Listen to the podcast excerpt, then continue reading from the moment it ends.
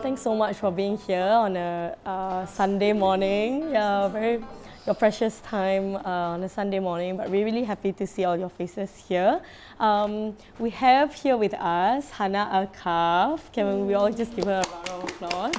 Uh, thanks so much, Hanna, for making the time in your very busy schedule uh, in Singapore to visit um, this bookstore that's actually quite close to a lot of yeah, our thank hearts. You. No, actually, thank you for having me. It's my first time here in such a lovely Yeah, bookstore. Books. Very It's lovely. I Such a lovely bookstore. Um, I'm, I'm really happy to be here. Yeah, that's great. So, Hanna is a Malaysian author. She has, uh, according to her profile, she has spent all her life, almost all her life, in KL. Um, Except for the six years where she spent uh, pursuing her studies in Chicago. Yeah. Yeah. and she has her first book ever is The Weight of Our Sky, which which is up there. Um, it was published in 2019, and it's a book that explores a lot of um, issues that I think is quite close to um, a lot of people in like Singapore and also the other like Southeast Asian communities as well. It talks about Yeah. mental illness, uh, racism, things like that. And now we have with her. All the fun stuff. She just published her book, uh, Hamra and the Jungle of Memories, which is also a very exciting young adult novel. And uh, today we'll be talking about how she un- incorporates um, Malay mythology or like Southeast Asian mythology and folklore into fiction and a story that features like young children and Yeah. things like that. So, yeah, very excited to have here with us.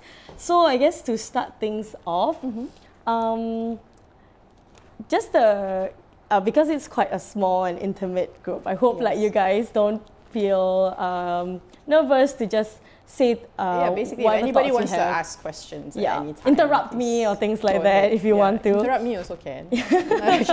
Just ask questions at any time. It's such a it, it's a small group, so like make the most of the intimacy of the session. You can ask me anything anytime.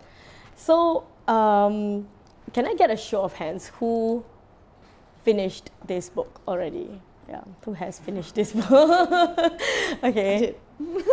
Okay, so um, a few have, a few have not. Mm, that's okay. Then I guess we'll we'll not include too many spoilers. I think no promises. I might slip out some Hey, spoilers. Yeah.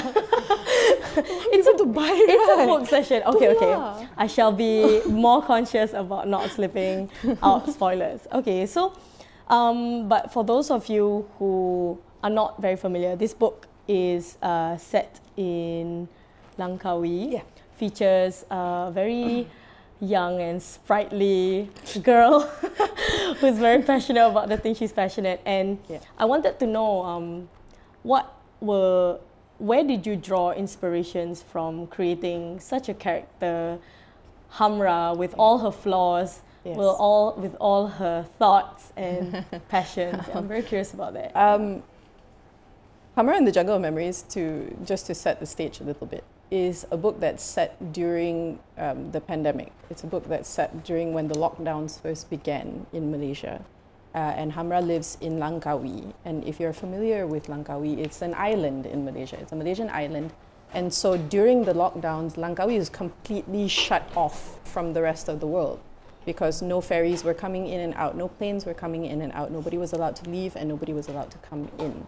So Hamra is coming from a place where she is very isolated, she's very lonely, she's frustrated, she's desperate, you know, the, she's, she's dealing with the loss of a life that she has always known, um, which all of us were feeling at the time.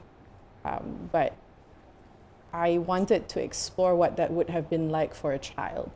Um, because I was seeing that in my own kids during the pandemic, and I was feeling it myself. It was probably the most burnt out I've ever been, um, the most burnt out I've ever been.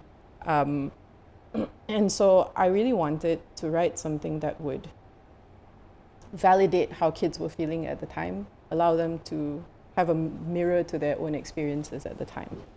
Um, as to the inspiration, that's the reason that how she used such nice words. She's sprightly, she's spirited and passionate. she's angry. Hamra is a very angry little girl, and this leads her to make rash and reckless decisions that you, as the reader, may sometimes be frustrated by.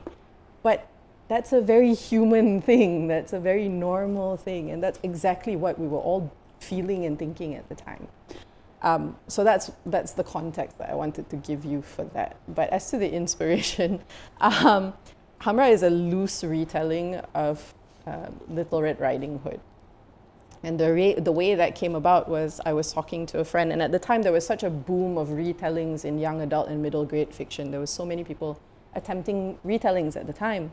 So I was talking to a friend of mine who happens to be another author, and I was telling her, you know, I, I would really love to attempt a retelling at some, t- at some point, especially a retelling of a Western fairy tale, because I like the idea of taking, because so many things filter to us from the West and become canon for us. Everybody here knows the tale of Little Red Riding Hood. It did not originate here, but somehow we all know it and it's very familiar to us. And I like the idea of taking something that came to us from the West and repackaging it as something utterly and totally Malaysian and then giving it back and saying, it's your turn now to take something of ours. Um, call it reverse colonization, if you will. Um, I, like, I like selling their fairy tale back mm. to them as something completely ours. Mm. Um, and so my friend said, You know, I could see you something doing really interesting with Little Red Riding Hood. And she said that, and I went, You're right. I could. Um, because I, I, I, have this tendency when people give me suggestions like that, it's almost like a prompt, and then my brain starts going, Oh, what could I do with that? What could I do with that? Um, and that's how I came up with the idea. So Hamra, uh, Little Red Riding Hood, um, Hamra is the little girl in the red hijab, the red tudung. Um, the big bad wolf is a harimau jadian or a were tiger, and the woods that Little Red Riding Hood goes through are the jungles of Langkawi. And just sort of flipped everything and made it as Malaysian as I could. That's so interesting. And to be honest, from my experience reading it, right, I actually didn't really think too much about Little Red Riding Hood. No, there yeah. are cues there. If you if you know what you're looking for, there are cues there that t- that tell you that it's a Little Red Riding Hood retelling. But you could just read it as a straight up fantasy adventure yeah, quest, exactly. and it would be fine as well. Exactly, like, and. It wouldn't um, take anything I mean, away from the reading experience. Yeah. the nickname Little Red is like as telling as it gets, but mm. I feel that mm, as a reader, I didn't think about the so-called original fairy tale that right. this book drew inspiration from. I felt like it was a story of its own. Um, just the nickname Little Red, okay, fine. Uh, and then there was also one part that you quoted the wolf, yeah. right, in her dreams. Um, mm-hmm. and where she said like, "Oh my, what big teeth you have!" What big teeth? Then I was like, have. "Okay, that sounds familiar," but because that's a really creepy line if you think about it objectively. that's true. I just really um, wanted to use it. Yeah, what and but I have. think um, really like I felt that it was a story on its own because it was so unapologetically um, Malaysian. Yes. I think. Even uh, as a Singaporean uh, and someone who admittedly is not very uh, familiar with all the Malay folklore, yeah. I was like, what is this orang kerdil? what is this? Um, like, I thought at one point that because um, they were talking about banshees, right? I was like, yeah, yeah, oh, yeah, but I was like, what's that? I didn't know. then I didn't want to Google because no, no, no, yeah. It, uh, in case it was just be scary. careful about stuff like that. yeah, but I think it was um, the way that it was written was so rich in like all these like references. Even for someone who isn't that familiar, I could mm. still be immersed in that world, and I think it's really really cool. Thank yeah. Um, I wanted to go back on like Hamra being an angry yes. uh, child, right? Mm. To be honest, um, I do think she's sprightly and passionate and things like that. But you're right, the anger was so felt. Mm. I actually felt irritated by her. Yeah. And I, I actually did feel like she's such an irritating character to a, a, lot of the uh, throughout a it's lot. It's really nice to hear sitting up here. no, no, no. It's fair. It's, yeah, it's what I wanted for her. And I wanted to know like um, your thoughts on that. Like. What is what does it mean to how, how was your process writing a, a character with such real human flaws and who were you writing for as well? Yeah. Um, the process, it's, not, uh, it's very hard to talk about process because to me, Hamra was just a real little girl. Mm. She's real. And because she's real, she can't exist to just be a perfect reflection of what you think a child should be. Mm. Because we are reading this as adults, most of us in the room are reading this book as adults and bringing all our preconceived notions of what a good child is supposed to be to the reading, right? Because reading is a very personal experience. So you're bringing all your own thoughts and backgrounds and feelings into it. So no two people are going to receive a book in the same way, right? But kids are not like that, man. No mm. human is like that. Kids are messy. So are we. We are messy too. It's just that we've learned how to hide it better. But children are messy. Children have a lot of emotions and feelings. And I think our tendency as adults is to want to tell them, you know, behave and just think a little bit more about your actions and why are you doing this instead of doing this and doing this. But the reality is, they're still figuring all of this out. And our job as adults is not to tell them to hide the emotions and the things that they're feeling, but rather to teach them how to manage them.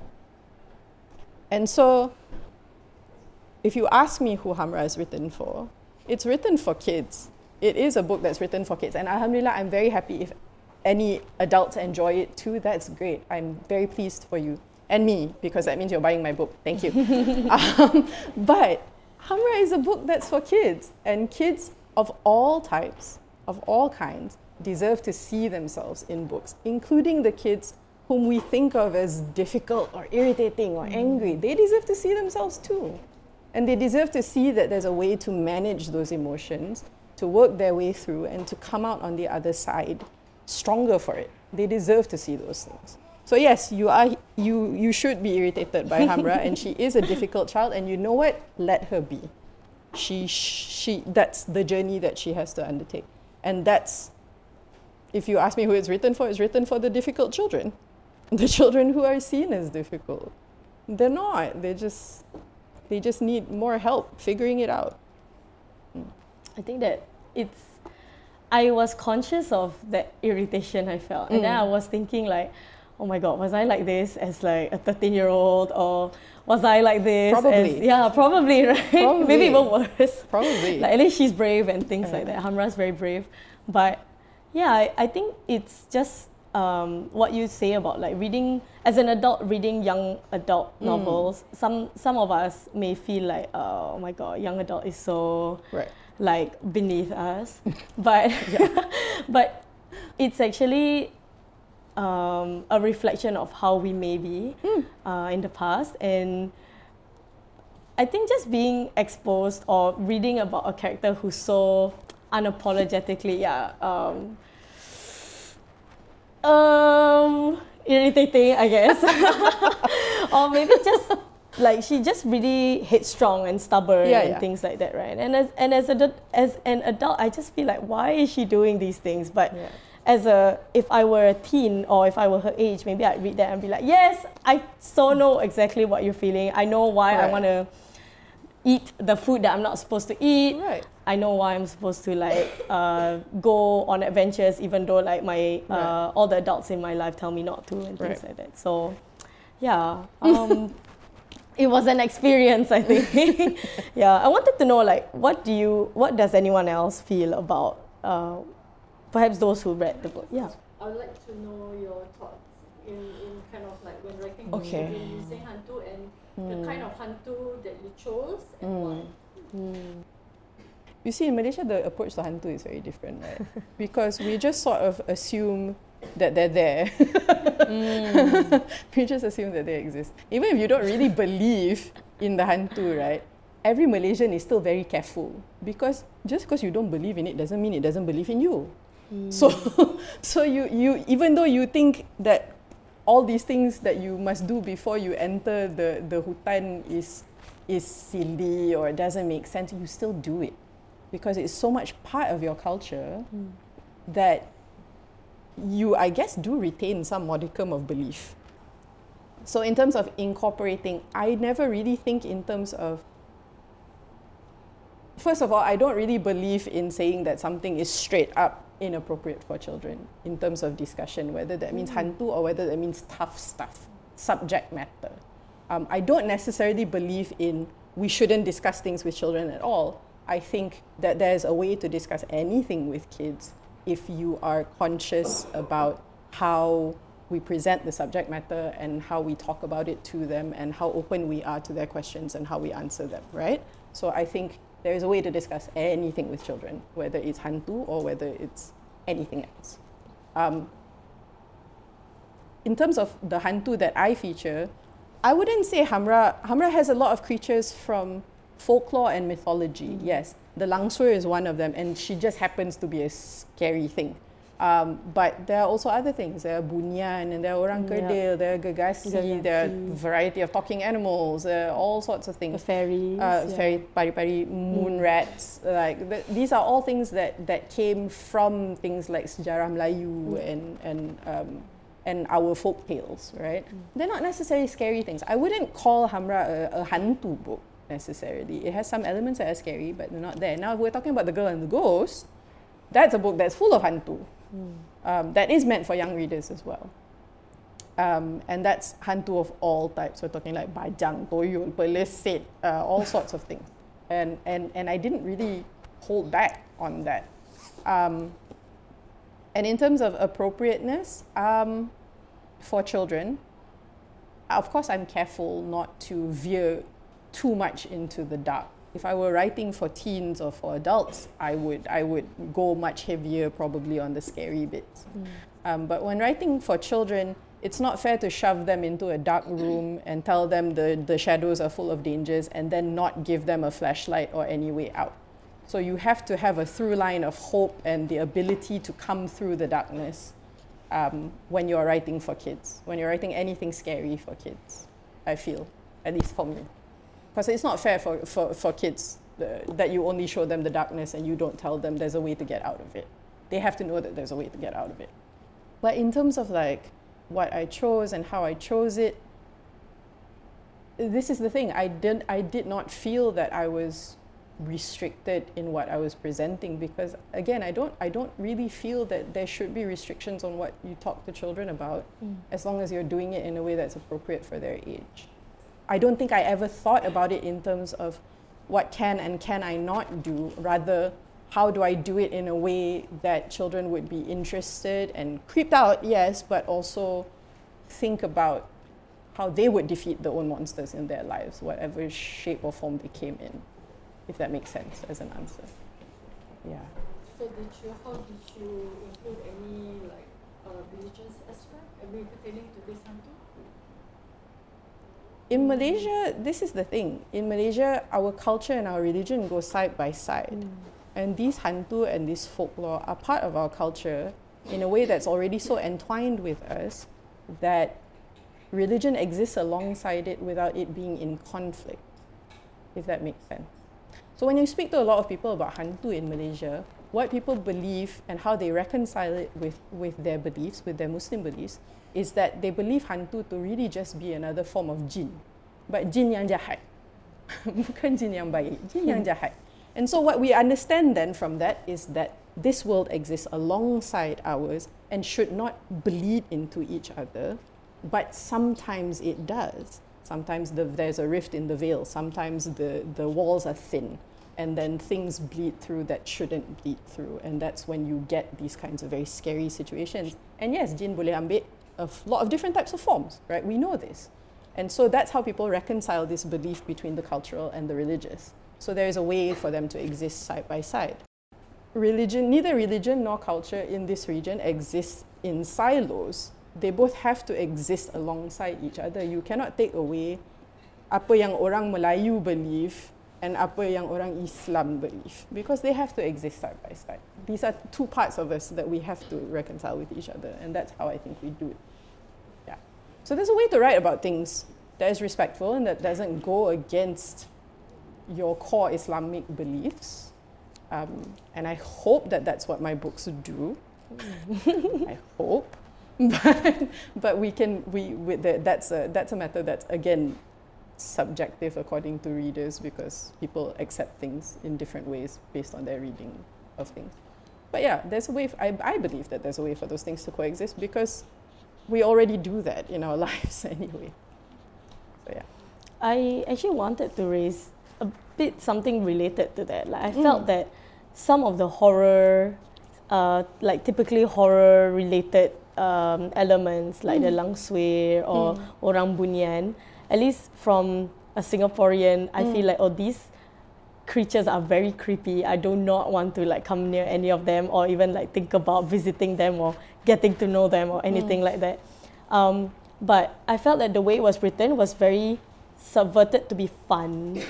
Though now when you say that, I'm, I wasn't sure if that was intentional. Because like for example, the lang sui tripping on her dress and her hair like being too long and things like that. And I felt that that's it if I read this as a child, maybe I wouldn't be so scared to like um, watch Malay horror films, or I wouldn't be too scared to like be in my room by myself. But yeah, um, but because I didn't, and I think the stories that I was surrounded as a child was like Straight scary stuff. super scary stuff. You know, true Singapore ghost stories. Correct, yeah. correct. or Correct, like um, I think as a um, growing up in Malay community, you just can't escape it. I think even if the media restricts it, like you, I will Mm. You still stories. always hear all kinds of stories from No, of all kinds of relatives. Of course As much do. as my parents didn't want to tell me any ghost stories, like, I still heard it from everyone. So I wanted Correct. to know, like, was it intentional then to make the horror elements more fun or more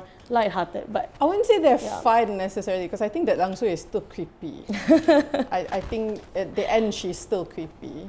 Um, and so are the Bunian. I don't think the Bunian are ever presented as fun. I think they're presented as straight up dangerous actually for throughout the entire book. Um, what makes it fun or what gives it the element of fun is that you see that they can be defeated. You see that they can be escaped. Because this is the thing the ghost stories that we were fed as children were just scary. the intention was just to scare you. But they didn't give you the way out, they didn't give you the hope or the, uh, the belief that you could overcome the shadowy things in the dark. They just made you scared of the shadows. They didn't tell you how to switch on the light.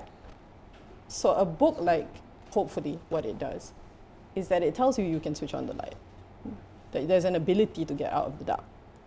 That's what makes it fun. Hamra overcomes in the end. Hamra gets through it. Hamra faces the shadows and discovers that she has stuff in her that allows her to get past them. That's what was missing from the stories that we were told when we were little the ability to get past them.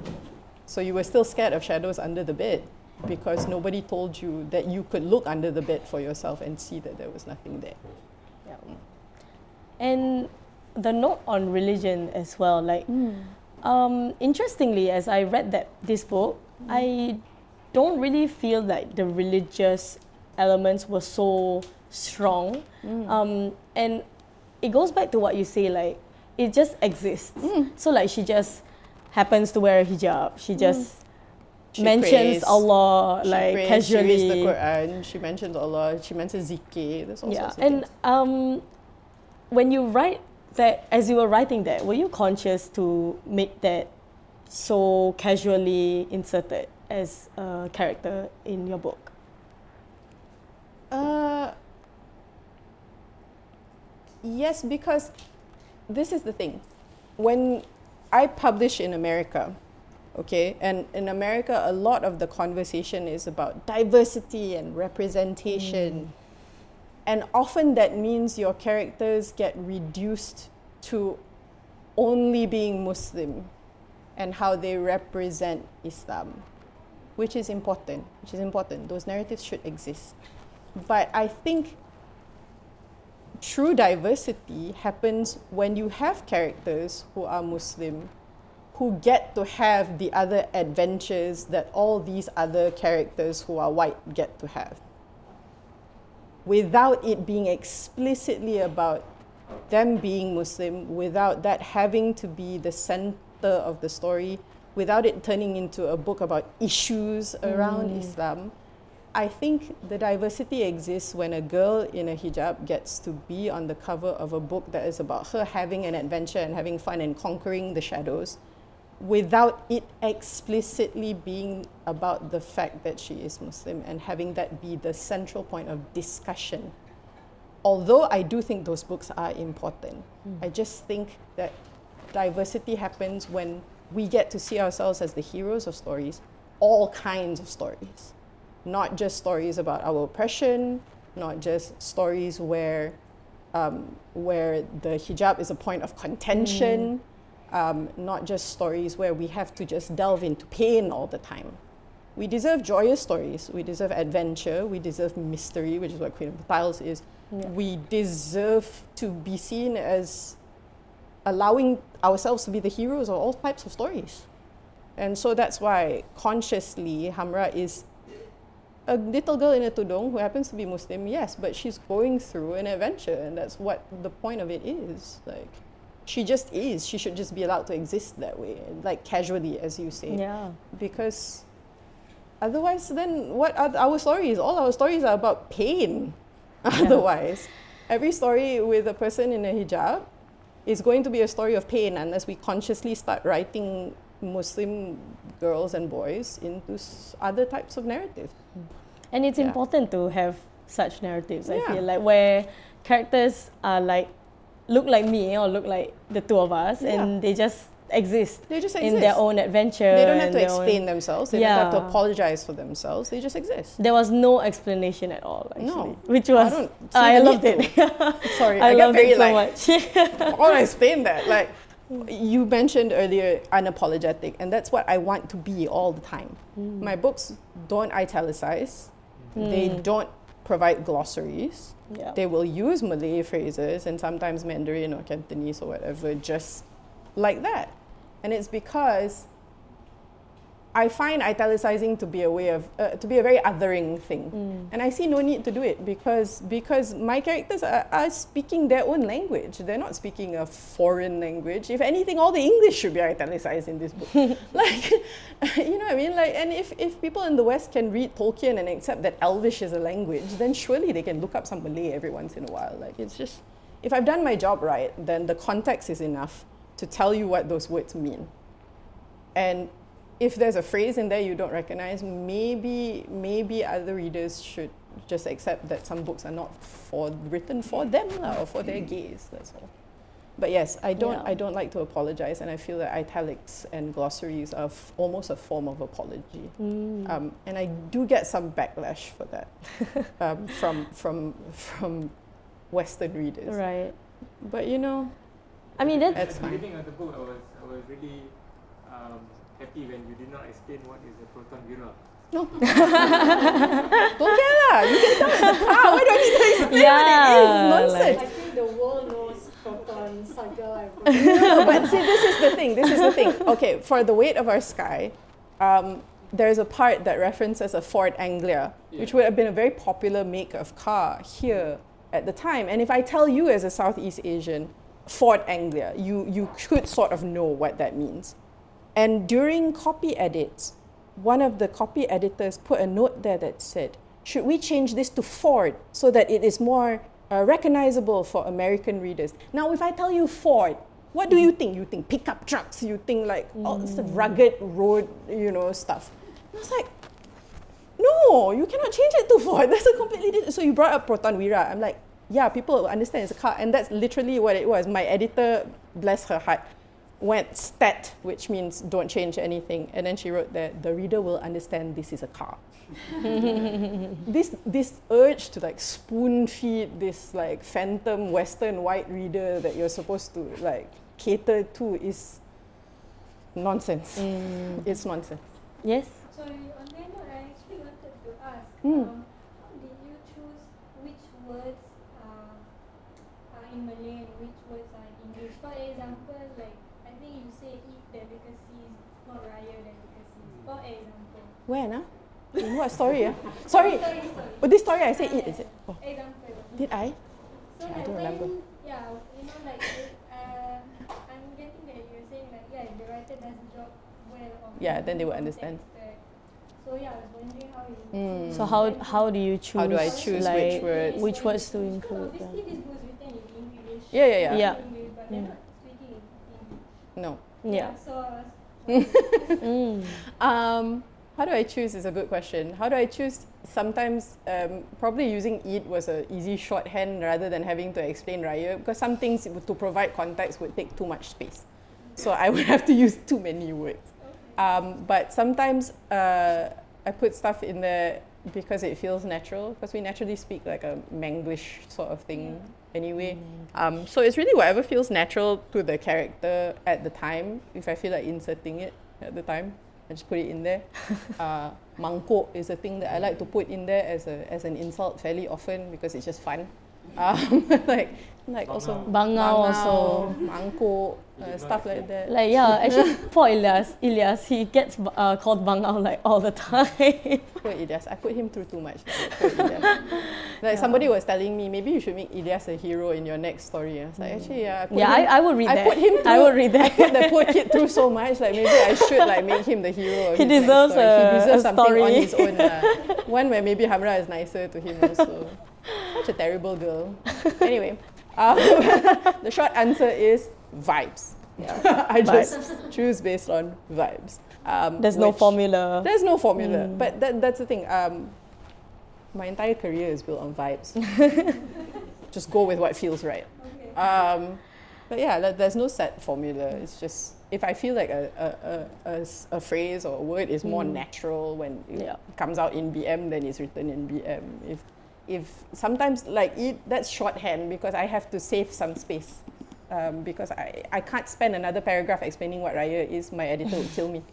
So I have, to, I have to explain it in a way that's like snappy. Uh, so sometimes I have to rely on, on certain English terms because it would be harder to explain the whole thing. Uh, but yeah, there's no set formula. In your local lingo, we call her effectively bilingual because even her turn of phrases and her thoughts, right, Yeah. can be equally work well in English. Yes, yes. Malay. So it's like, oh, that's Yeah. very interesting. Although I, I Mm. have I have heard someone say someone has commented before that the syntax is very distinctly Asian a lot of the time. yes, but Um, even the English is quite. But even the English is acceptable lah. Like you could read it either way. You know what I mean? Mm. Like, so so I could be either Asian or American. You wouldn't know. if you read like Harry Potter books as well, like you can see that sometimes um, the author would mention like Latin. Like who knows Latin? Latin's a dead language, but there's so much Latin in Harry Potter. Like a lot of Latin that has no, um, that's not always italicized. Only the spells are italicized, but like you know a lot of Latin words, Latin phrases, Latin poetry, but there's no uh, explanation as well, and people Yeah. are okay with it. So I think being okay I mean, if JK can do it, lantak ah. yeah yeah so including um, you know Malay terms in an English written book, I think it's okay. You know, especially Yeah. even some of the words I didn't know, and I'm a No, Malay. and I- and I- the thing is like I get I get if, if you if you like chart a map from like the weight of our sky to Hamra, I get like progressively like I try and push it more and more with every book as well. I'm like, oh they didn't complain last time. No, we put more Malay in here, like see what happens. Like it just gets a little bit more Malay every time. it's fine. Um, I, I am blessed with editors who understand what I'm trying to do. Um, and that's also because I'm very upfront about um, when I start working with anybody new, an agent or a new editor or whatever, I'm very upfront about the fact that I do write Malaysian stories. I write stories that feature Malaysian characters, that feature Malaysian settings, and I don't really intend to whitewash them or change them or insert a, a Western or white point of view where it doesn't belong. Mm. Um, and I'm very upfront about that because not in a way that's like rude, far be it from me to be rude, like I, but in a way where I, I just want to make it clear because if, if you have a problem with that, then this is not a business relationship that we should be pursuing. And I should go and find someone else who understands and is on board with that. Um, and so I have editors who are very understanding because they knew from the beginning this is what I wanted to do. Um, and I wasn't really going to change. Quite stubborn.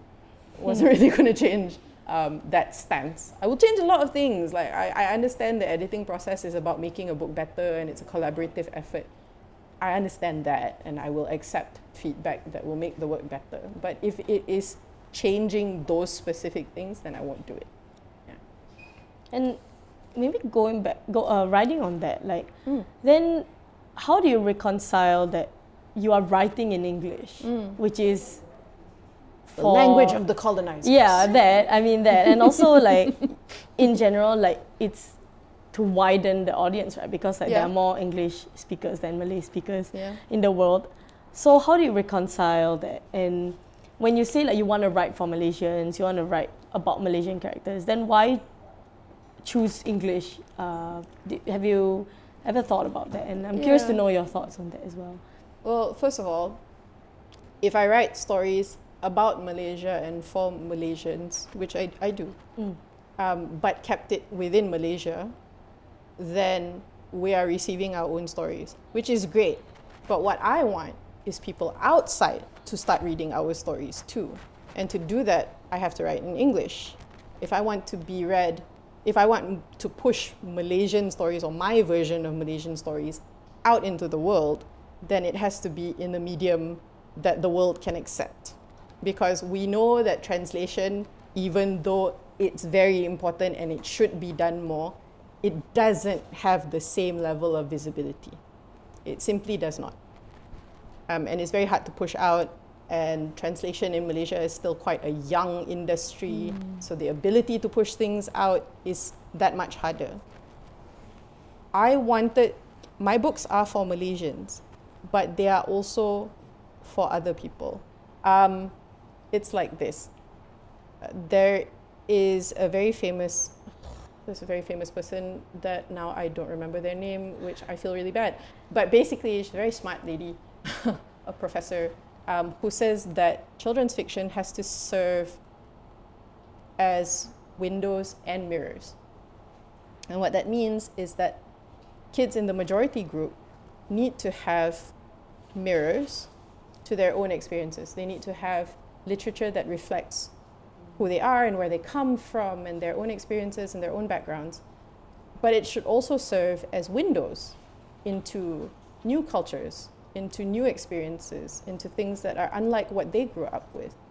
Now, we here in Southeast Asia, Malaysia specifically, because that's where I grew up, but Southeast mm. Asia in general, when we were growing up, and still to some extent now, what we get is a lot of windows. What we get is a lot of windows. Um, and now it's better. We have more mirrors now. Sing- publishing in Singapore, especially, there are so many, you guys have so many mirrors now. But when you talk about the West, most of what they have is mirrors. Most of what they have is mirrors. And they don't have enough windows. Not just to other types of American experiences, but to the rest of the world. There's not enough windows. And that's what my books are intended to do is to be a mirror for us and to be a window for somebody else. And I can't do that. I can't be somebody's window if I publish just for us within the region. I can't really be that window. If I want to be a window, I have to go out. Yeah, so that's why my books are written in English. It's very funny because there will be people, there will be people who are like, you're writing Malaysian stories, but you're writing English. Like, how? Like, why would you do that? You know, you're just appealing to the colonizers. I'm like, yeah, I'm taking our stories and I'm selling them back to the colonizers. like, it, the, the, you know. I think we've also come to a point where English isn't. Some people say English isn't even the language of the colonizer anymore. No, I think we Um, should reclaim it, honestly. Yeah, like if so you forced it upon us, if, if this language has been forced upon us, we are allowed to make it our own and to earn a living from it. I think it's perfectly fine. So like as you say, Manglish Yeah. is like your own version of Reclaim it, English. lah, turn it it's it's no longer just a language of the colonizer, but it's Well, right now a language medium. is also a yeah. living, evolving thing. So Exactly. it's no longer. Yeah. It's no, eh, what was passed on to us is no longer the same as what it is now. But Exactly. anyway, this is a complicated topic. but still, yeah. Yes. Um, thanks so much for your book. I really enjoyed Oh, thank you, thank you. Um, Thank you. So you mentioned just now that you know children's books should be windows and mirrors. Mm. I'm wondering, like in the West, if you've had any children or young adults come to you saying that your book about a Malaysian girl resonated with them as a Western, Mm. maybe Yes. Western Muslim child. Western Muslim, but just in general, children. Because um, children just really love good stories. And they're not really thinking in terms of where it comes from and what window it's opening to me. Like that's not a thing that they're thinking about. They're just thinking about are you giving them a really good story? Um, and yes, I've heard from kid readers who who read my books till they fall apart. I've seen the weight of our sky in um, reading lists and curriculums in in the U.S. Um, and the Girl and the Ghost as well. Um, so this exchange is happening. My favorite, and I told I told this I said this during a panel at AFCC yesterday. But my my absolute favorite thing is not yesterday on Friday, um, is a mom DMing me on Instagram, telling me that for um, Halloween celebrations at their child's school, they had dressed up as a pelesit. My favorite thing in the world. A parade of like ghosts and Frankensteins and whatever. And then there's suddenly this kid dressed as a pelesit. It was awesome. She sent me a picture. He's like all in black. He's got horns on and everything. Oh, and then she's like, you can't tell, but inside his cloak, he's carrying a little toy grasshopper. so he can pretend to be a proper pelesit. I was like, this is amazing. She's like, yeah, he's read your book like 10 times. so this exchange is happening. It's happening. Um, and the backlash that I get is never from kids, it's from adults. It's from adults. Yeah. So it's, it's the adults who bring the preconceived notions of the world to the reading. The kids just want a good story, in my experience. They don't bring those kind just of things. thinking about that because so I'm, I'm an adult. Mm. Um, Really? young, young adult novels. So Mm. firstly, as a Malaysian, also it made me Mm. feel seen and it was healing. Mm. So I was wondering, like, as a young, because I don't, I, I'm not, able, no longer able to empathize with young people. um, but the book allowed me to kind of, the books allowed me to kind of like see things from their perspective and Mm. empathize with them. So I'm wondering, like, two questions. So first, like, how do you as a writer get to a point where you're also able to kind of like provide that lens, being an adult yourself? Mm. Um, and second is, um, you know, I love hearing that kids from other cultures are embracing. You I love that. Mm. Um, but I'm also wondering, like, when they read it, do they feel like, yeah, this is what I'm thinking, this is what I'm Mm. feeling? Mm. Um, I'm, I just, I was just curious about that. Okay. So the first question is how I manage to write from the point of view of children. Um, a, possibly I never really grew up. There's an argument to be made there that I didn't really grow up. But B, and again, this is the thing I've talked. I apologize if you were at any of my sessions at AFCC, and I've already said this before. I feel like I'm repeating myself um, for those uh, people who were there. But I think sometimes, as adults, as adults, I think sometimes there's a tendency to think of children as somehow lesser people when really they are they, they experience the full range of human emotion just as we do only they don't have the tools to maybe process it the way that we do okay? Um, and so the tendency is to tell children you, you shouldn't feel this way or you should you should act this way or you shouldn't act this way. Um, or to believe that they cannot understand certain things um, because we don't think they're able to. Um, I think relating to children is just understanding that they feel and think the same way that you do, but don't have the tools that you have. Yeah. And if once you understand that, then there's not really an issue in relating to kids at all. They're just you, but without all the experiences and tools and resources that you have to manage all the rough stuff that's going on in your brain. They've just got all of that all up in there and they don't know how to untangle it. And that's why they act out in certain ways. So your job then is to help them untangle that stuff, right? Um, whether that's as a parent or as an educator or as, as an author of books, right? Those are the things, that, that's sort of the responsibility that you have to your young readers. Um, the second question has completely slipped my mind. Can you ask me again? Um, Can you remember what it was? No, you asked about like what, um, how, yeah, whether kids would like relate to what all the feelings and all the emotions and all the. Oh, kids, like uh, readers in other countries. Or um, even just, you know, or just in readers general? Mm. Have you heard back from like a young adult saying like, yeah, that's exactly how I Yeah. feel or I Yeah, see yeah. or- Um, the best feedback and the best emails come from the kids and the teenagers who read the book because I, I love you all for reading. Thank you very much. I appreciate it. Um, the parents are the ones who buy the books. Thank you. Um, I appreciate that too. But the best feedback comes from the kids and teenagers because that's who the book is for. Um, so you'll get, I mean, I get emails or, or sometimes I have signings and sometimes it turns into a bit of a confessional at the signing because people will come and tell you very personal things and they will cry and, and things like that. Um, I have a lot of readers who will, teen readers, who will send messages thanking me for portrayals of mental illness, for example, not just OCD in the weight of our sky, but also the sort of PTSD and anxiety that um, that Najwa is going through in Queen of the Tiles, for example, mm. um, because we we exist in a very weird um, place where so much of the writing in me- of mental illness in YA, especially, is it comes from a very Western centric lens and it can't be treated the same way here because we, we exist in a very um, specific Venn diagram of culture and belief and faith that mental illness filters through. Um, and so that's a very specific way of talking about that here that you can't really get from maybe other books um, in the same way. So being seen isn't just about being seen as a Malaysian or as a Muslim, but also being seen for the struggles you're going through. Mm. Um, and so there are some very personal and heartfelt messages that come from, from those kinds of portrayals. Um, somebody at a recent event came up to me and told me that reading The Weight of Our Sky made them realize that they needed to go and get help.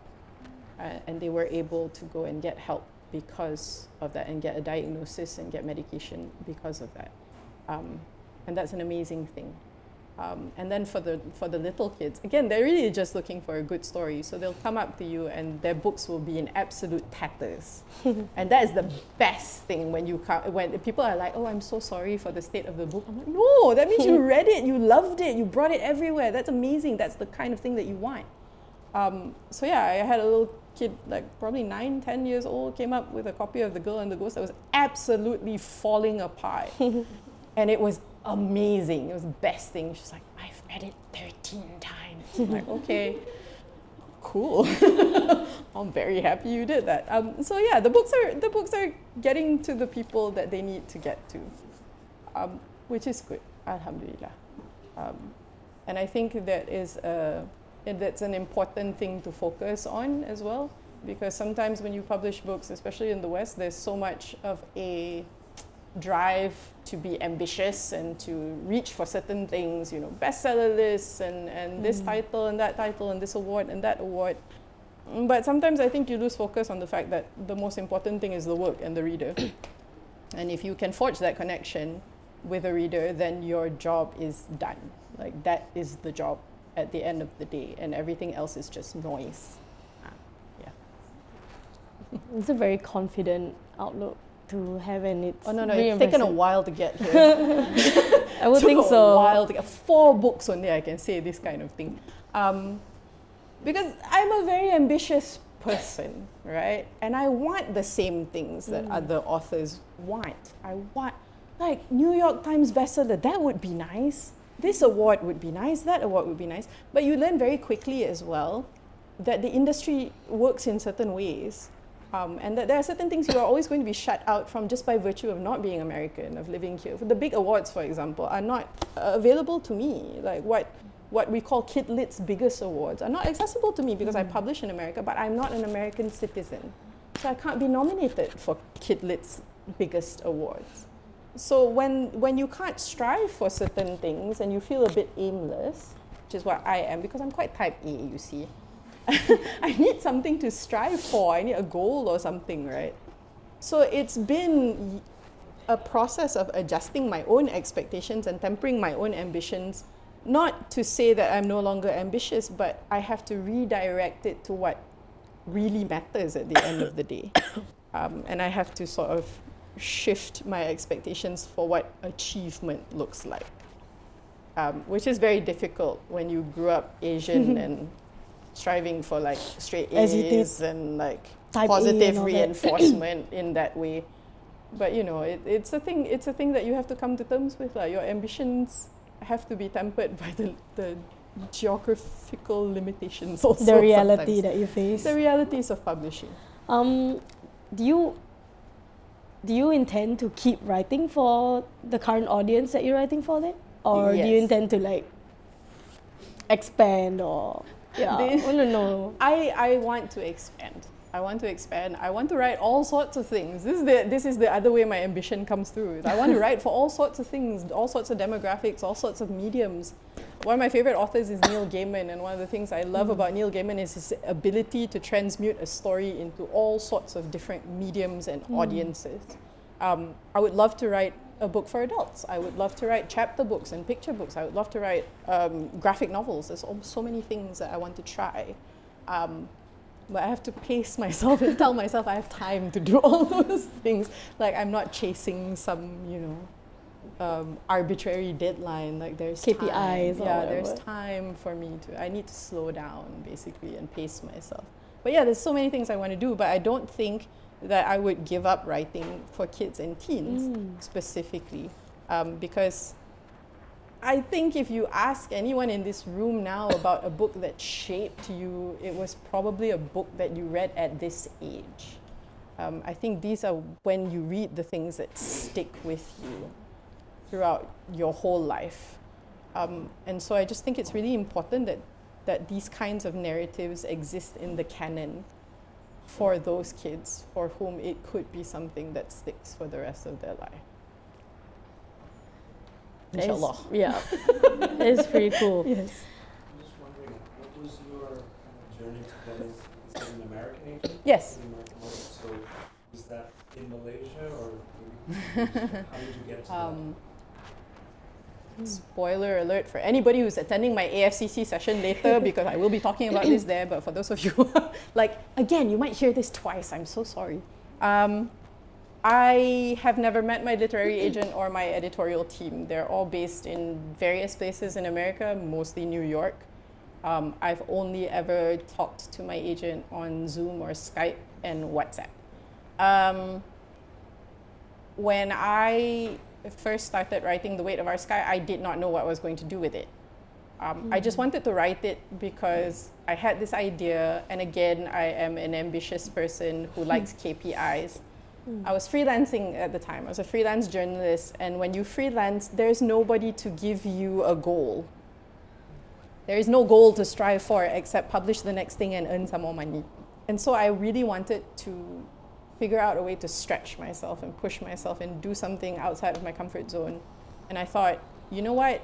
Am I capable of writing a full book? I've tried short stories and I know I can do that, but can I move beyond 1,000 to 3,000 words, 4,000 words, 5,000 words? Can I actually write a full book? And I'd had this idea that was kicking around and I was like, okay, I'm just gonna start writing it and see what happens. And so I started writing it. And then as I got about 30, 40,000 words in, I was like, oh no, this is a book now. What do I do with it? Mm. I've got to figure out what to do with it mm. now. Um, and this is when I started thinking about who this story is for, who do I mm. want to push it to, who do I want to make sure reads it, right? And I knew I could probably figure out how to publish it locally. But I was like, let's try. Let's see what I can do if I tried to push it further beyond the confines of Malaysia. Let's figure out if this is a thing that I can actually do or not. Um, and so I started researching how to do that because I had no idea what to do. I didn't know anything about literary agents, about publishers. I, this was not something I set out to do consciously. This is why when people ask me about my publishing journey, I say it's all built on accidents and vibes. Like I just, it just, I kind of fell into it. Um, but I had to figure out what to do with this thing that was becoming a book. So, so I started researching literary agents, and I figured out that you couldn't be published by a big publisher unless you had a literary agent. And so I was like, okay. And then I asked around. I was like, do literary agents actually work with people who are outside of the country that they are in? I started asking around because I really didn't know. And the answer from all the agents I asked was like, yeah, why wouldn't we? And so I was like, oh, uh, this is a thing that I can do. I didn't realize that this was a route that was possible for me. Um, so I started researching even more. I started figuring out what agents uh, might be a good fit for me and what they were looking for and who they already represented. The one thing that I looked for was agents that already had a pretty diverse list who were not just representing one type of author or one type of person because I didn't want to be anybody's token anything. Hmm. I didn't want to be on somebody's list just so they could say, "Oh, I have that one Malaysian hmm, hmm, non-American author." You know, like I represent diversity. yeah. You know, She wears a I- hijab. yeah, exactly. so I didn't want to be anybody's token anything. So I wanted somebody who already had a history of representing diverse voices. Um, and Alhamdulillah, when I sent out The Weight of Our Sky, it got a response that I didn't expect. Um, which is to say that agents were interested. Like they were interested based on the sample that I sent. Um, and they, I started getting requests for the full manuscript or a partial manuscript. and I'm always very hesitant when I tell this story because I think things happened for me in a way that was a perfect collision of luck and timing. Um, I I think talent is very important as an author, yes, but I think making it requires like a, a confluence of luck and timing that is beyond your control. Hand of God. Hand of God, Yeah, honestly, hand of God. like honestly. Um, and so things happened for me, progressed for me in a way that was very quick in a, and outside the norm. Um, and so when I tell this story, I always hesitate because I feel like uh, uh, people like to compare journeys, um, and I don't think you should you should com- compare because I, I don't think I'm more talented than anybody else. Like I don't think I'm some like outsized like genius and like I got the book deal so fast because of it. I do think it was luck and timing, hand of God, as you say. Um, so I got my literary agent, and then I got a book deal. Like that's. She, she knew exactly once she'd read the book she already had an idea of which editors she wanted to send it to and so she we the process of cleaning it up was quite fast we did some edits but basically it went out almost entirely as I'd written it and sent it to her. Um, oh. So it happened very quickly for me. Alhamdulillah. Have you marketed your book in the, the ASEAN region? Marketed how? In Sorry. sense- I mean, just like this, we, just since, since it's in English, there's a 400 million plus population.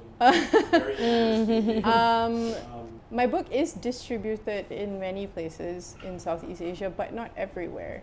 This is the other thing. Um, the, the, the murky waters of what gets distributed where and what gets brought into which country and the regulations that govern that based on contracts and rights and, and all these sorts of things. Murky waters. um, so, for example, for most of my books, there is an international edition available, which is a paperback, thereby making it more affordable for people in the region to buy.